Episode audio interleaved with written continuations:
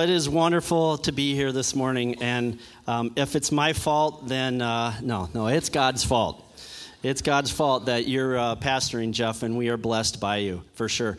And I'm so glad that Pastor Jeff and Pastor Christy are getting an opportunity to um, get a little bit of vacation. Um, it was funny.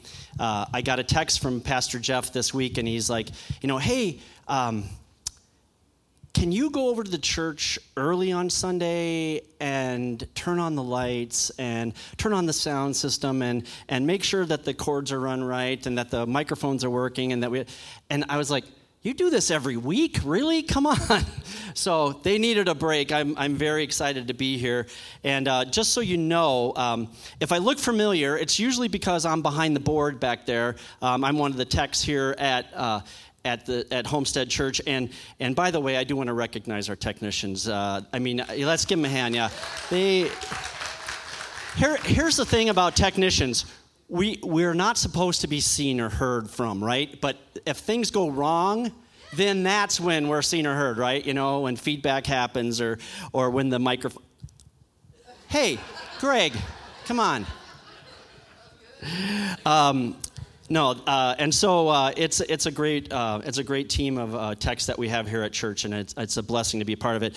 And and also, you may have walked into the local CVS here recently or sometime in the last couple years, and and said, "Wait a minute, I think I recognize him. Do they just let anybody preach here, or?" Uh, and uh, no, no, I have, I've been a pastor, as Pastor Jeff said. I've been a pastor for about eight or nine years. Um, I, I, became ordained in the Assemblies of God Church, and um, and I, uh, I actually went back to school. I was at Best Buy headquarters for many years.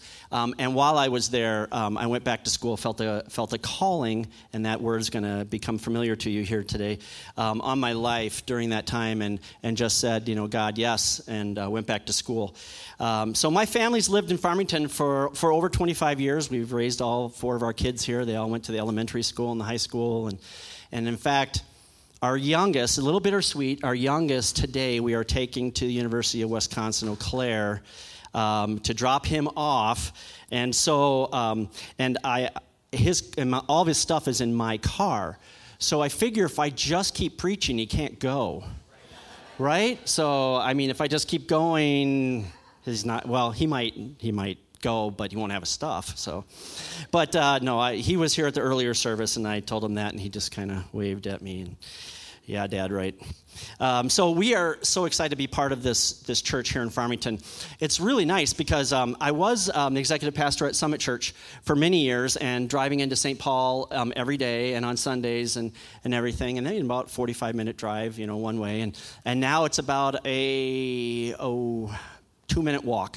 So it's kind of nice. Even in the winter, I live that close. We can walk right here. So um, it's, it's pretty nice. So before we start, before we read the Word of God, let's uh, pray together. God, thank you for showing us what your, what your love truly is and, and by sending your perfect Son to save us. And without your love, God, we have nothing and we gain nothing. So please help us to love others like you do. Purify, purify our hearts and our intentions, and let everything we do in our life glorify you. Bless the reading of your word, and Holy Spirit, we ask that you use this message in our hearts. In Jesus' name, amen. So it's been laid on my heart over the past few weeks uh, when Pastor Jeff asked me to preach um, to talk about how we minister where we are and is it God's plan? So we're going to turn uh, to the Bible uh, right away um, in 1 Corinthians. So if you have your Bible, turn to 1 Corinthians 7. It'll also be on the screen. Uh, 7, and it starts in verse 17, and it says, Nevertheless, each person should live as a believer in whatever situation the Lord has assigned to them, just as God has called them. This is the rule I lay down in all the churches. Was a man already circumcised when he was called? He should not become uncircumcised. Was a man uncircumcised when he was called? He should not be circumcised. Circumcision is nothing, and uncircumcision is nothing. Keeping God's command is what counts. Every person should remain in the situation they were in when God called them. Verse 21. When you were a slave, were you a slave when you were called? Don't let it trouble you. Although if you gain your freedom, do so. For the one who was a slave when called to faith in the Lord is the Lord's free person.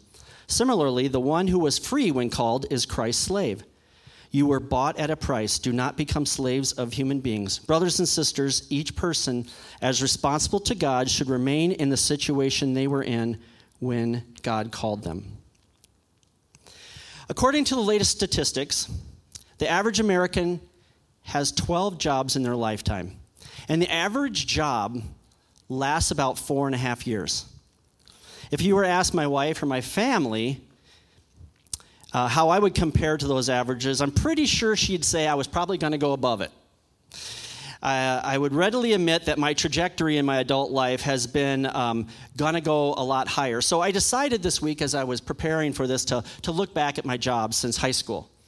And as I started listing them, um, the part time jobs, college jobs, self employed jobs, and everything, it turns out that I had exactly 12 jobs. So it turns out that I'm exactly average.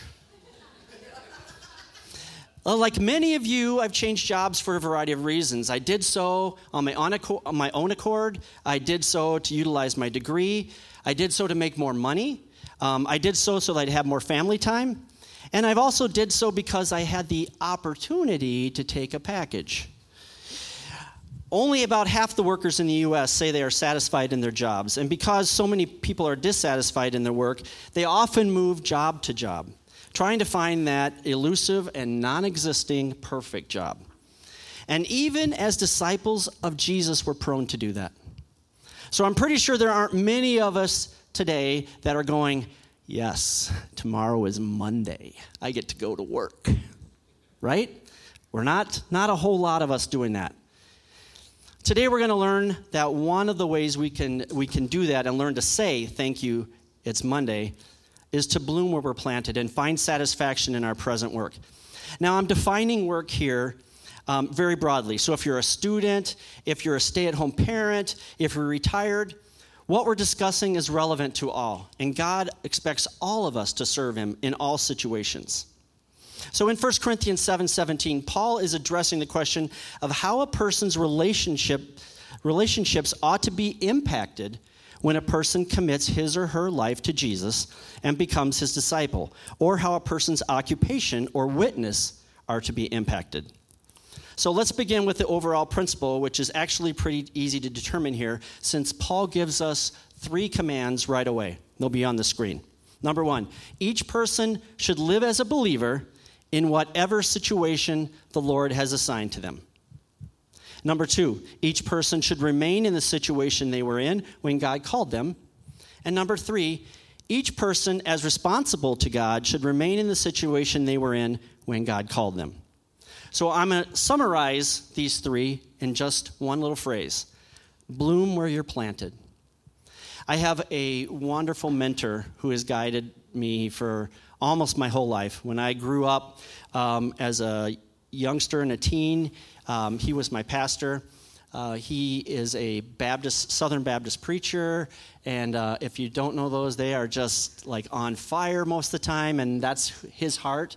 Um, his, uh, his name is uh, uh, Brother Lloyd, Brother Lloyd Hart, and if you're if you're not from the Baptist church, whatever, brother um, on that term is a term of endearment. Also, the pastor, the reverend, that's what we would call our pastor, Brother Lloyd.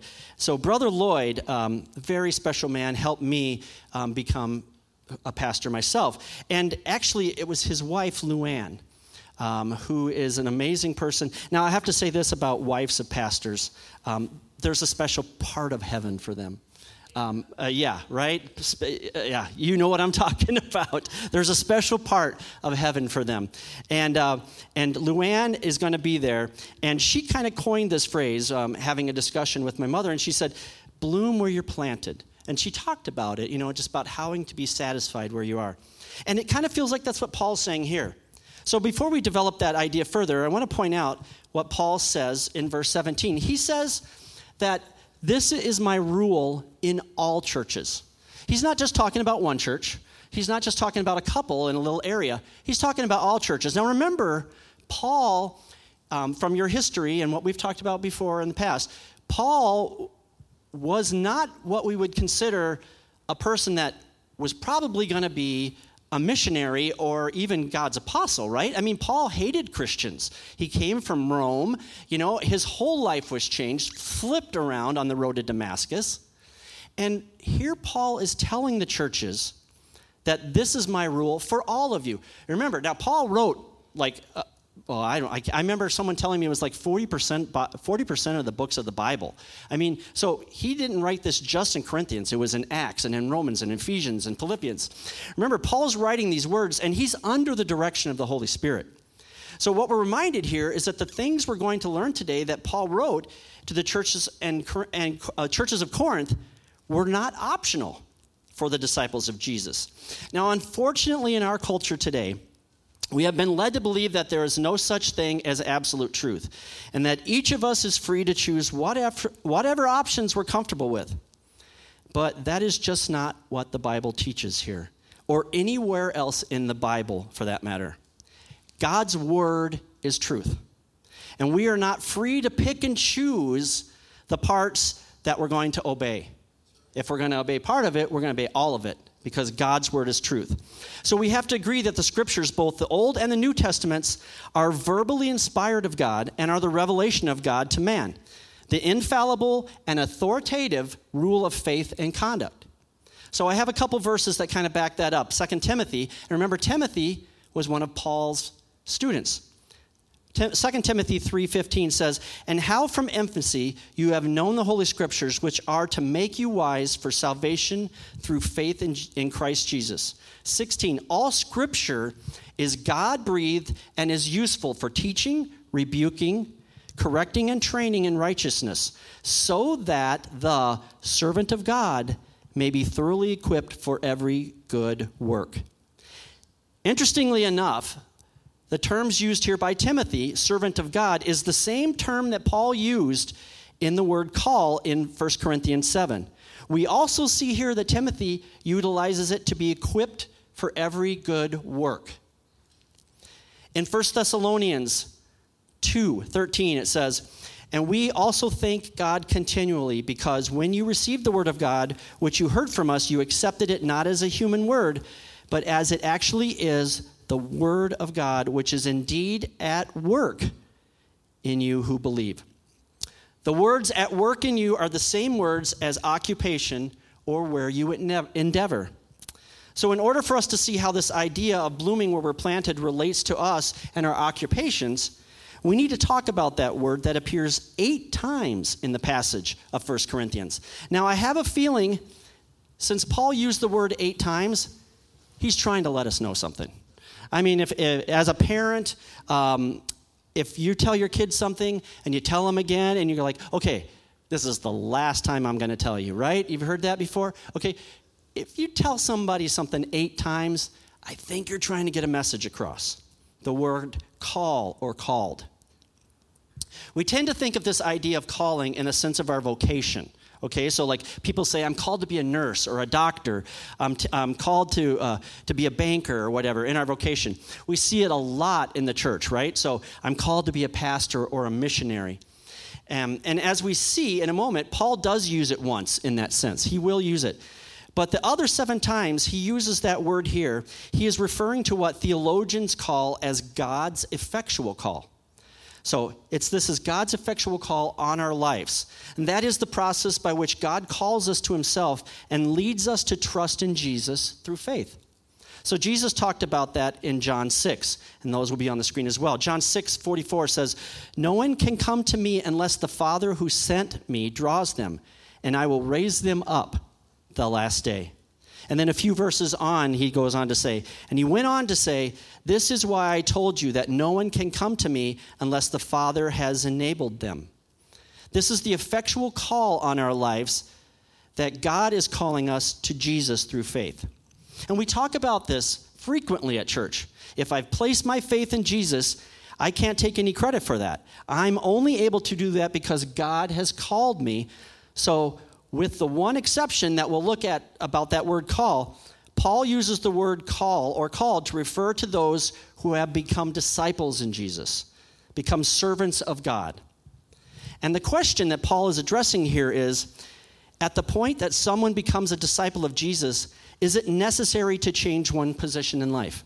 So think about it. You become a Christian, and that next day, you just say, Oh, I'm going to be a pastor, right? Well, CVS isn't going to run like that, right? How is the other jobs going to happen? Are they going to happen at all? Not everybody can be a pastor, but what Paul's saying is we all need to be ministers. So the, Paul is, the, the, the question Paul's addressing here is at the point that someone becomes a disciple of Jesus, is it necessary to change one's position? Well, Paul answers that in two illustrations in this whole um, passage, and they're sandwiched between those three, three commandments. The first illustration is about circumcision, and we've run into that one before, especially when we've been following um, Pastor Jeff and Christie's messages on Exodus. Circumcision is considered to be essential by those who are Jewish, even though, from God's perspective, it has always been merely an outward symbol that showed someone belonged to Him. In a, in a sense, if we look at it kind of in our own context, circumcision is sort of like my wedding ring here. Just because I'm wearing a wedding ring doesn't mean I'm married, right? It's a symbol. So, Paul, what Paul is pointing out here is that what really counts is whether or not a person keeps the commandments of God, not some outward action or religious ritual. And the implications of what Paul is writing um, goes far beyond just circumcision. The principle applies to any kind of cultural distinctions, right? And in this time, and age, that's really important. It includes all race, all religion, where we live, social, economic status. Paul makes it clear here that when we become disciples of Jesus, what we need to do is witness where we are to focus on being obedient to Jesus and being the light to those who are still in darkness. Sounds something like what we need right now, amen? Yeah. The second illustration that Paul uses um, in that passage is of slavery. Now, slavery um, in Paul's day and in that culture is much different than the nature of slavery in our country's history.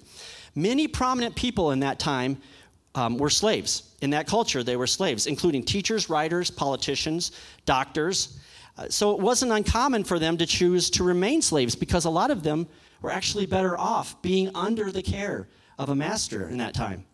So, therefore, in many ways, the master slave relationship of that culture was more like our employer employee relationship now. Now, on a side note, I just want to say this and make it really clear. Paul is not in any way condoning the practice of slavery here. He's merely pointing out that gaining one's freedom was not as important as obeying Christ. Okay? That's what he's saying here. So, and, and he also says that, uh, points out that everyone is in bondage to someone. Even those who were free should live as they were in bondage to Jesus. Much like in the words of the great Minnesota theo- theologian Bob Dylan, you got to serve somebody, right? Paul reminded us this in Romans 6, and I won't read that whole chapter to you, but he does say this 623 For the wages of sin is death, but the gift of God is eternal life through Jesus Christ our Lord. The other word that he uses, the word call, that we haven't talked about, provides us with even more implicit connection to our occupations. So let's go back to 1 Corinthians 7, verse 17, that first part again, and it'll be on the screens. Nevertheless, each person should live as a believer in whatever situation the Lord has assigned to them, just as God has called them. This is the rule I lay down in all the churches. Here, Paul uses the word called in a completely different way than he uses it in the rest of the passages. Rest of the passages. Here, he's using the term in a way that is much closer to how we talk about a vocation. And he, is, he combines that idea with the, with the idea that Jesus has assigned each of us a very certain life here on earth. Now, I have to tell you, I find that extremely comforting to know that my life has been assigned by Jesus. Paul's confirming here that God is sovereign over every area of our life, not just the area where we come to, come to church, not just the area with our family, but that area where we step out, that other world sometimes, so to speak, when we go out into the secular world and we're working. You're not in your current job you are in, no matter how you ended up there by accident. Your job is a divine, a divine assignment and a calling by God. And we are to lead the life that God has assigned us. Think about this for a second. in the life or work that God has, uh, has us doing, where did we lose that excitement for the job? And I want to parallel that with remember when you first became a Christian? And for those of you that this is new territory for you and you're hearing this for the first time, I want you to listen carefully. God comes into your life and your heart just explodes, and you're just like, I need to tell people about my Jesus. I need to talk about him. And we see this a lot with our children, right? The kids, they come up and they want to become Christians, and they're like, I can't wait to go out to the playground and tell my friends about Jesus. They put us to shame sometimes because they have that excitement. They have that, that overflowing love and acceptance. We, on the other hand, as adults and people that you know have jobs and occupations and everything, we put a human filter on it, and it stops us. We start to think these questions: What will people think of us? Will they think I'm a Jesus freak? What if I offend them? And I have to tell you, I struggle with that last one a lot. I mean, I can handle it if people think that I'm a Jesus follower and that I'm very focused on what God wants me to do. And if they want to label me a Jesus freak, I'm fine with that.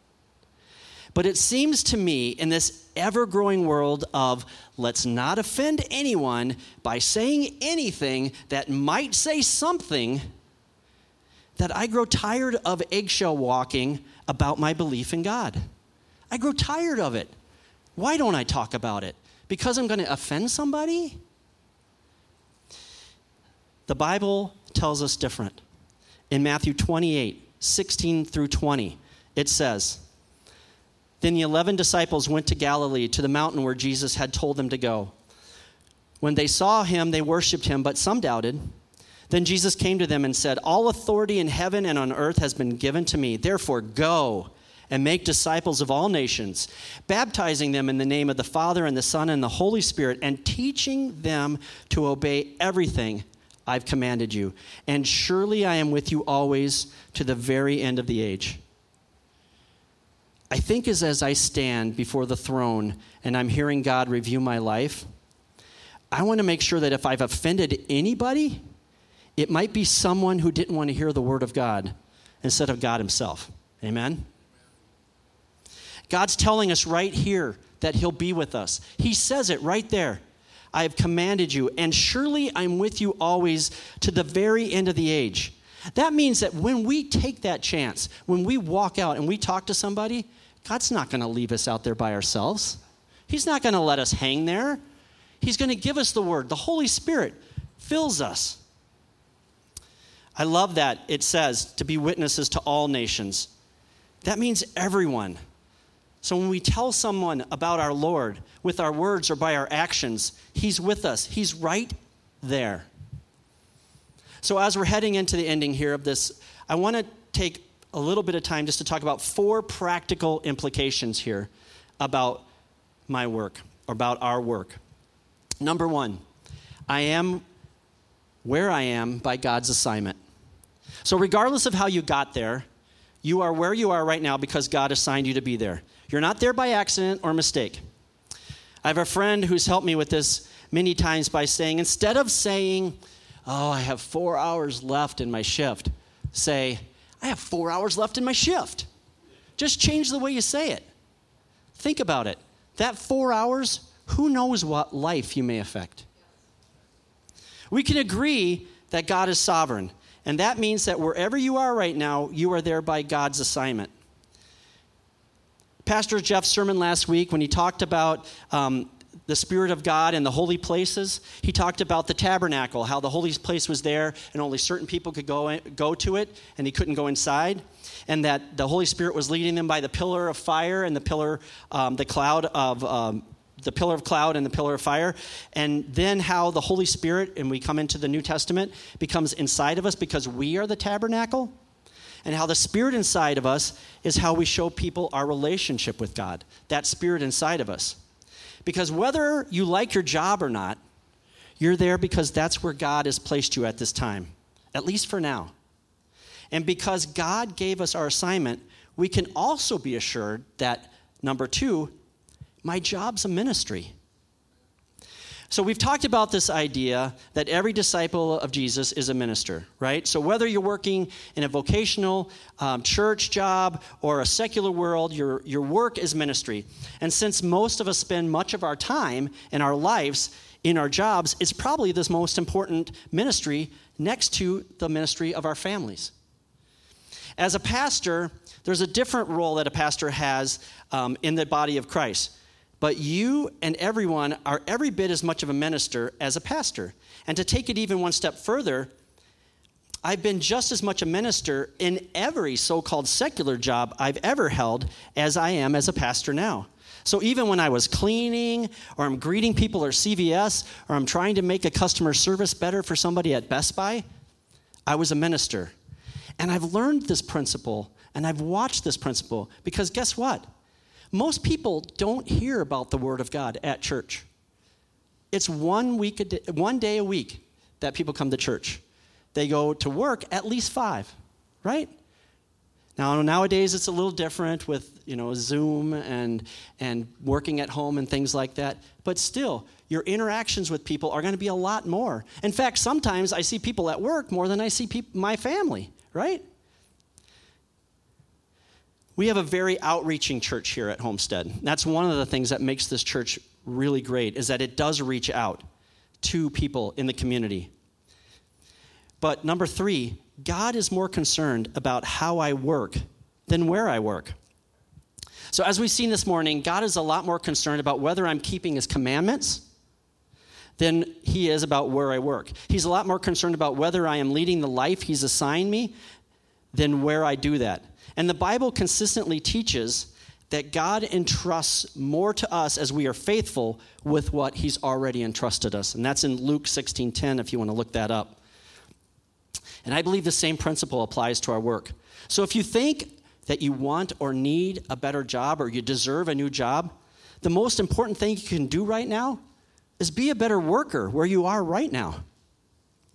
For you young people who are beginning to think about God's will, when it comes to your future job, or maybe even for those who are considering a change in vocation, God's will is for you to remain close to Jesus and to obey his commandments. And if you do that with all your heart, then I believe that God can use you anywhere if you have the kind of heart towards God.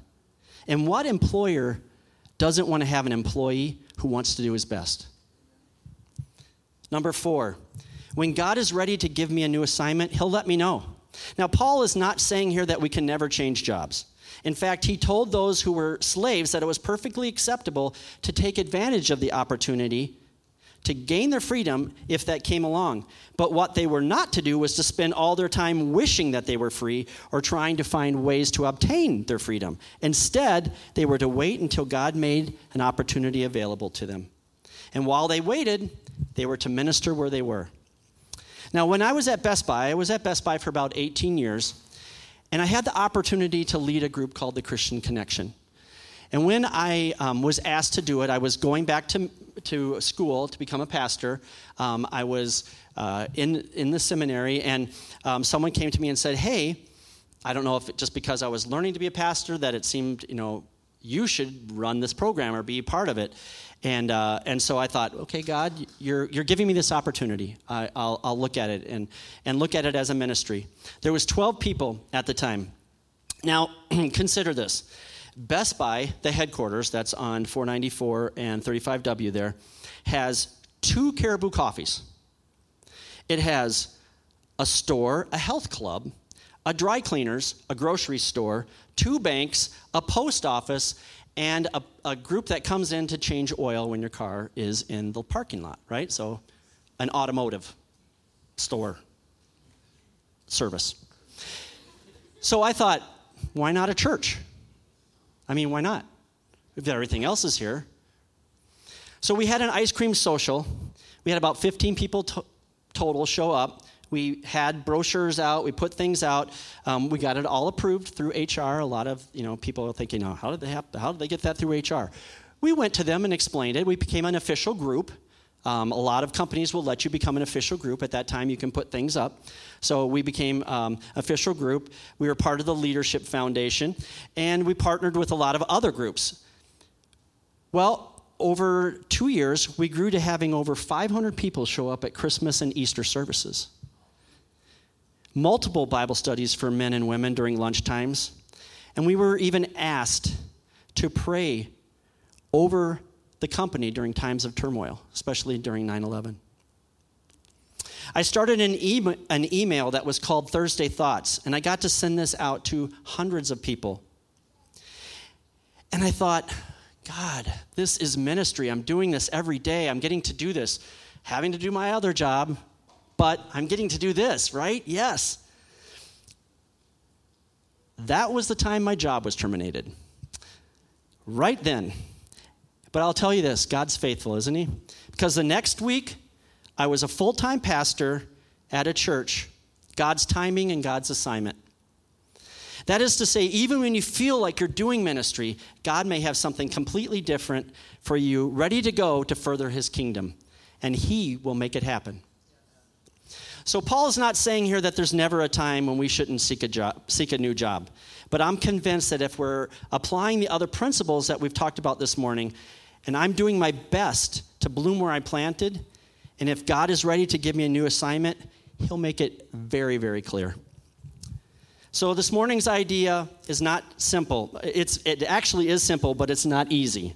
Bloom where you're planted. I've actually read it expressed this way, and this actually is a real theologian.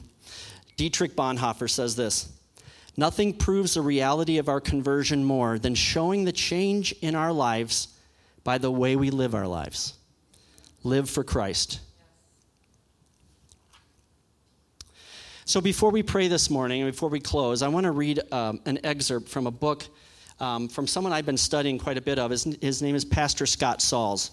And he um, wrote a book called Irresistible Faith. And I want you just to picture this um, as Christians um, and what it would be like if we would apply this in our workplace.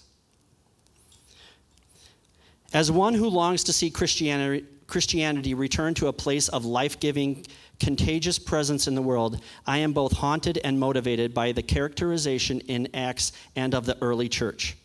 That description compels me to ask what would it look like for Christians to be reignited in this kind of faith for our time? What would it look like for us to become those who live most beautifully, love most deeply, and serve most faithfully in the places where we live, work, and play? What would it look like for us to live so compellingly and lovingly in our neighborhoods, cities, and nations that if we were suddenly removed from the world, our non believing neighbors would miss us terribly? What would it look like for Christians to become the first place people would go for comfort when a life altering diagnosis comes, when anxiety and depression hit, when a child goes astray, when a spouse files for divorce, or when a breadwinner loses a job? What would it look like for Christians to become not only the best kind of friends, but the best kind of enemies, returning insults with kindness and persecution with prayers? What would it look like for Christians in mass to start loving and following the whole Jesus, the whole scripture, the whole time, into the whole world? I don't want to close this message without giving those of you, we mentioned, I mentioned it earlier, those of you who don't know Jesus as your personal Savior, an opportunity to come to know Him. If the Holy Spirit is tugging at your heart right now, if you're feeling something that says, I want to know this Jesus, that's the Holy Spirit. It's not something you ate last night. It's the Holy Spirit, and He's saying to you, Come to me, get to know me. All you have to do is ask. I'm right at the door, I'm knocking, I want to come in. So all you have to do is ask. If that's if that's you today, we're going to have people up here after service that will pray with you. I'll be up here after service. But what we would love for you to come and receive his mercy and his grace. If that's something that you want to do, please come up. Now the rest of us, I think I just want to I just want to remind us that we are to live our lives for God. As disciples of Jesus, wherever we are, but especially when we're out there where people are seeing us all the time. That's where that, and I, I love that, I love that phrase by Dietrich Bonhoeffer when he says that we are to live our lives that way. Will you please join me for prayer? Father, thank you for your divine assignment that has placed me where I am right now and where we all are right now. Help us to understand that our work, whatever that it might look like, is a ministry. Help us to bloom where we're planted by focusing on you and following your commandments at work and at being the very best worker that we can be. I ask you, God, to help us draw close to Jesus and obey him. And we ask you, Holy Spirit, to come into our lives and help us to show that we are disciples of God. Thank you, Father, for your love. In your name we pray. Amen.